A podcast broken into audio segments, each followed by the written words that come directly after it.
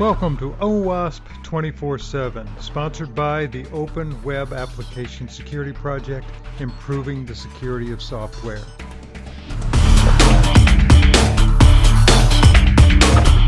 With support from Sonatype, a trusted partner for open source governance, management, and compliance. This is your host, Mark Miller. I am talking with Sarah Baso, the executive director of OWASP. Good morning, Sarah. Good morning. And you are in San Francisco this morning. I'm in New York. Quite a hop. Yeah. Yep. it sounds like we're right next to each other. It does. It, it sounded pretty good. You know, I'm sure everybody wants to say, first of all, congratulations uh, for the new baby that's coming on. Thank you. Thank you. I've received a lot of really nice messages from people in the community about it. Because of that, you have decided to step down as executive director, right?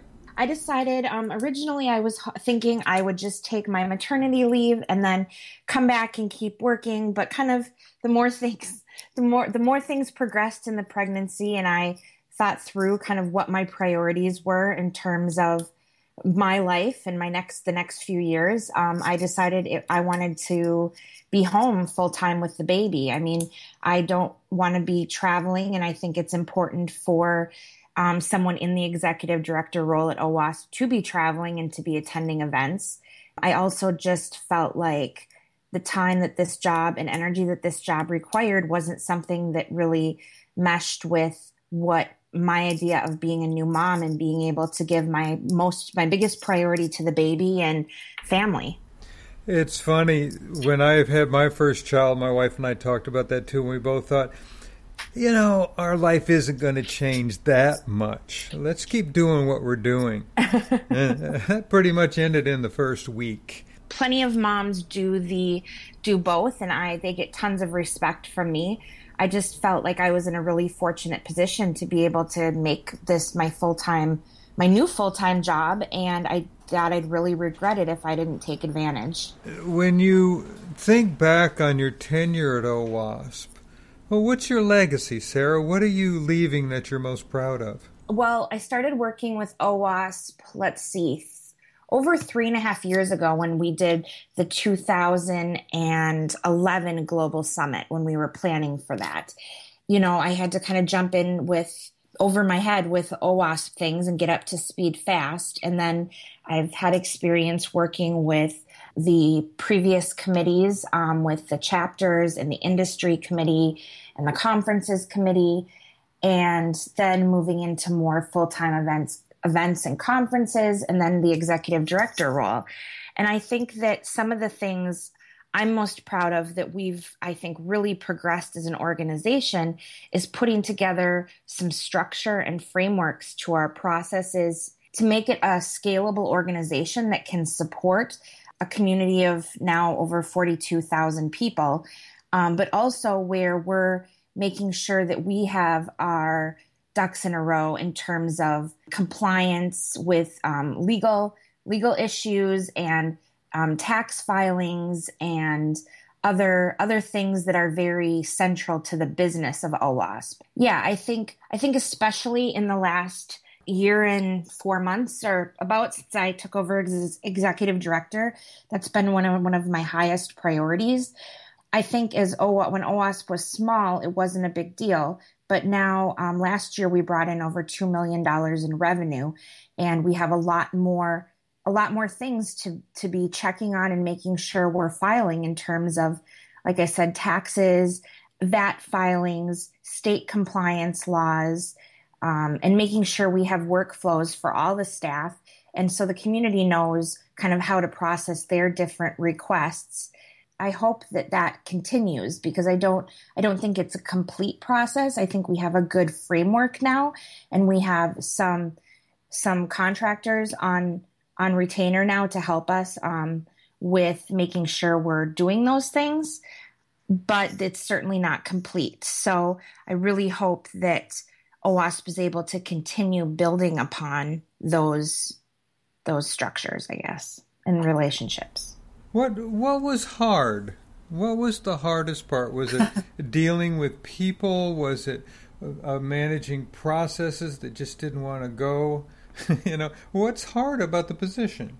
To be honest, there's, I mean, there's a lot of hard things. I think that, you know, I was talking to someone else recently, and I think one of the hardest adjustments is that I moved from a position where, you know, I was really, I hope I'm still enabling volunteers, but a lot of my day to day work isn't the most fun, like ponies and rainbows and go OWASP. It's having to tell people things they might not want to hear and being able to making sure we're doing things in compliance with the law and within what we need to do to sustain our nonprofit status. And I don't think I don't think everyone in our community and they don't need to, but they have been familiar with US nonprofit laws. And so a lot of what I've been doing is helping them understand how they can operate within the confines of that. But it's not always easy or cheap.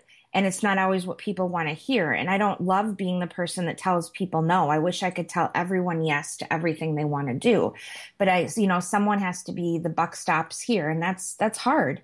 People don't always love what you have to tell them. I think the other thing that's been a little bit difficult is, you know, we are a bottom up organization and having an executive director role does have a top down element to it. So finding the right balance between how to support OWASP in its efforts um, as a bottom up organization and based on what the volunteers want to do, but also keeping some structure so we can enable a greater amount of collaboration in the community. Speaking of collaboration within the community, You've had a, a very high level view of the chapter leads and the project leads. Do you have any uh, advice for them as you're stepping away? What are you seeing as problems that, uh, let's use chapter leads as an example, that every chapter lead has to overcome as they're going through the process? I think with chapter leaders, they they have they take on a lot of work, and I think a lot of chapter leaders start start a chapter with a lot of energy and they don't realize how much energy and time it's going to take to really build that chapter keeping it going and and growing it and so i hope that there is more collaboration and not just wanting to be the sole leader but understanding that a team is going to work the best and also collaboration between chapter leaders in a region or country so that they can understand understand common issues that they're facing and rely on each other for support and help. I also think that you know chapters the chapters collectively right now have a lot of money in their in their individual chapter accounts which is um, they have over $350000 collectively which can be very powerful in helping them achieve their goals. And so I hope that they become more aware of ways they can spend it and use it to be effective. That's interesting because you don't usually hear much other than from Owen about chapters spending money and how to spend the money. Yeah, I think um, we've been, you know, there's there's an element in the chapter leader handbook, and We've been trying to tell people at things like chapter leader workshops and answer their questions, but there's really a limitless number of ways they can spend their money as long as it's in some sort of relation to promoting the mission of OWASP and, and or promoting their chapter. And so it may be things like paying travel fees for bringing in speakers, um, purchasing promotional merchandise, getting engaged in other events, whether they want to purchase like a sponsorship to promote OWASP through that other organization or have a table at that event. You know, there's all of those things. Some chapters use it so their leaders can go to like AppSec USA um, to meet more of the speakers that are there to try and you know build build presence and collaborate with people on a larger scale but I mean, there are so many different ways chapters have used money. And I think that the most successful chapters don't necessarily need the money, but they've found ways to to really use it to grow their presence. Food at meetings. People love to come to meetings where there's food and they're not missing dinner. I mean, things like that go go a long way, surprisingly. How important to OWASP is the project evaluation that Johanna is leading right now? It's monumentally important. I think the one of the very core things to OWASP that makes us special and who we are is the um, the great projects that we have have been going on since the beginning of OWASP that were started last week. I mean, we have a wide range of skills and tools and documentation, things that are on their second, third, fourth revision, things that are new. And I think we, as an organization, need to find ways to sustain those old projects or projects that have been around a while and making sure they're getting fresh energy, as well as promoting the innovation of new people that are coming into the community. And I think Johanna is trying to right now work with both, but especially the projects that that have done more development and spent more time to make sure that they're properly reviewed to give some sort of um, evaluation and criteria to people looking at those projects, looking in at those projects, um, so they know what kind of quality they can expect. And Johanna's taking taken on just a huge effort and done a a great job of setting some criteria and working through those. I think, you know, the struggle with the projects, and this has been going on as long as I've been with OWASP, is that as a global organization and with so many different people, there are a bunch of different frameworks you can use for managing projects, managing their data, managing their code. And not everyone wants to plug into the same place. But in order for us to properly um, evaluate and manage them and understand what we have collectively, it's important to get everything in in a central location. And so I think that there's it's once again that balance between having kind of a top down structure and enabling the bottom up collaboration and innovation. Um, and I, I hope that as this process evolves that Johanna's working on, that it's a good mix of those because Johanna's very aware of of that dynamic and I think she's a good person to be to be driving this. I think that getting getting buy-in from the community and all the project leaders can be a struggle because people have opinions and it's not like one is right or wrong, but getting everyone to agree to something is a lot harder as we're a large organization. One of the interesting things of that project evaluation process is that she has divided uh, the criteria into there's code projects and there's documentation projects. And there's a real dilemma on how to evaluate a documentation project. I think as a community or we need to start with some sort of some sort of an idea of what does what does open source what does what does the OWASP mission mean in terms of documentation projects? Does it mean that all the data that goes into those projects needs to also be open and freely available? Does it mean that the document needs to be in a certain certain certain type of source file so it's an editable document by the community. You know there's there's a lot of different definitions. Does it just mean that the information that they're communicating is open and free but it doesn't matter about the data and the format of the document? I mean there are a lot of different variations and i think coming to a common understanding or at least a general consensus on what that openness and standard means for OWASP is going to be a good starting place and then from there, I think you, then you need to understand or work on the projects that are higher higher level up the totem pole. Like maybe they're going to be flagship projects, and we're really going to be promoting those as an organization. What are we? What are we saying in terms of those projects? Have they been reviewed by um, a technical editor? Has all the content and um, documentation been checked? Is it does it all have citations? I think I think looking at it from diff, those perspectives at each tier and saying, you know, if this is like a research paper or something that we're really putting out there for people to rely on, it should have citations and it should have everything checked and validated in terms of everything from grammar to is this date statement about data or testing correct? The agreement upon the priority of the evaluations for a documentation project. You're right, that's going to be very, very hard. Where are you going to get consensus on what's important and what's not? I think that there's it's one of those things that gathering general input for the com- community is good, but at some point someone's going to need to make a decision on it and not 100% of people are going to agree. So, that's a tough one. Fall elections are coming up for the board. Yeah. Uh, any recommendations for people that are, are coming onto the board? I'm, I'm hesitant to say this just because I probably probably won't get everyone agreeing with me, but I'm just going to put it out there. I think that a lot of times when people are running for the board, they're interested and they really have a lot of energy for OWASP and making it better. And they also have experience with OWASP, hopefully at different levels. Like maybe they've been a project leader and really driving a particular project and have been involved in that capacity. Or maybe they've been a chapter leader.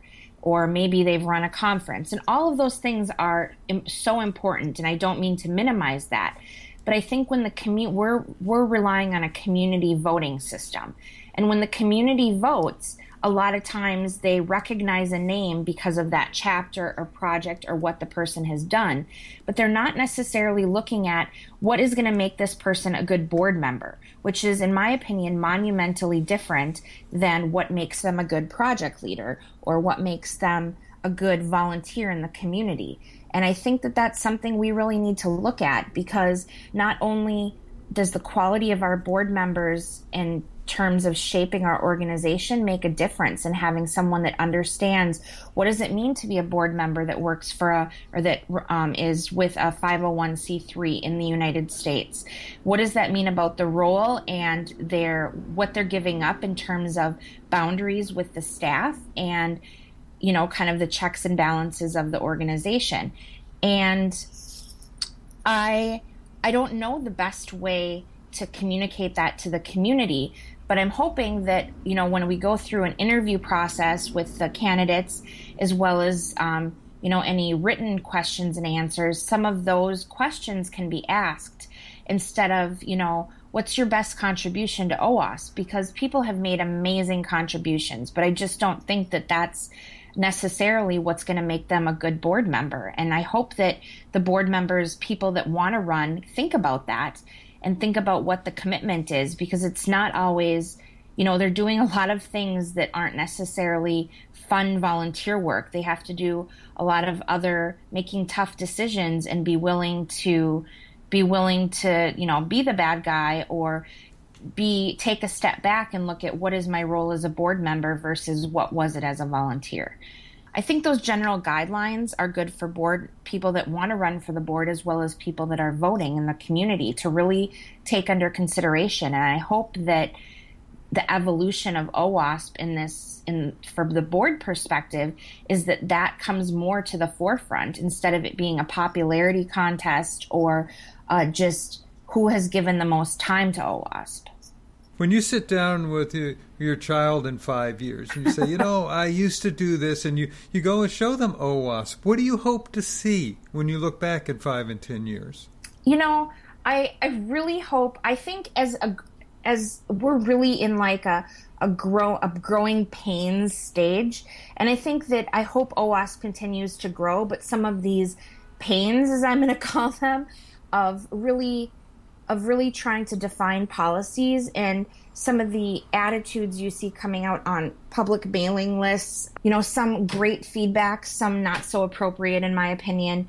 I hope that that tames down and that we can still, as an organization, have meaningful discussions about things, but people can do it in a constructive way.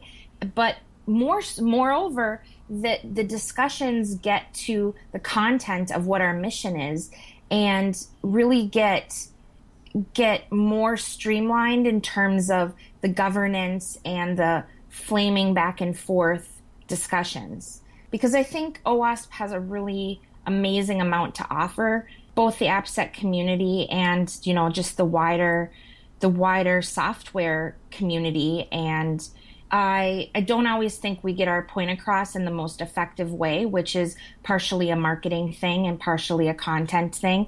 But I think right now what's taking kind of all the energy up is unproductive discussions on the leaders list and on the community lists. And I, I really hope that people can find a way to understand how to do that in a productive way um, where we're not censoring people, but we are putting our energy in things that are going to make us a better organization and make us look like someone that's professional and knows what we're doing to the to the wider community.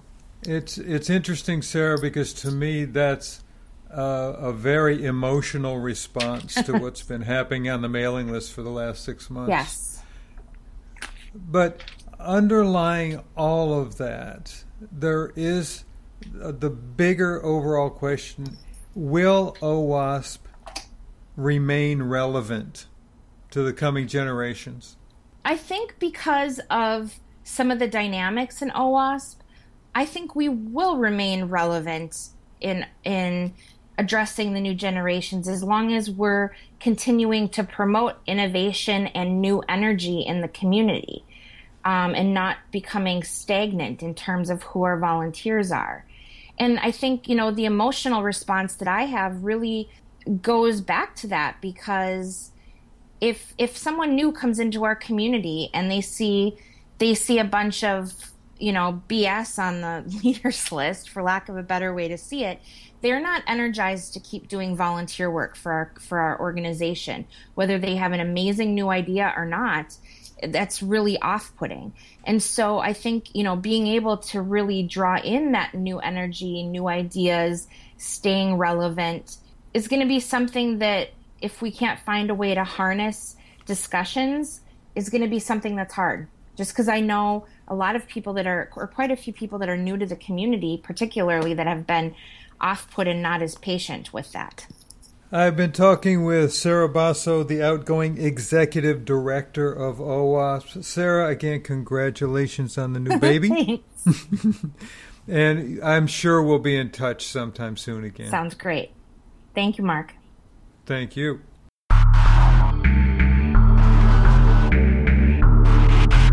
have been listening to OWASP 24 7 with your host, Mark Miller. OWASP 24 7 is sponsored by the Open Web Application Security Project, improving the security of software. With support from Sonatype, a trusted partner for open source governance, management, and compliance.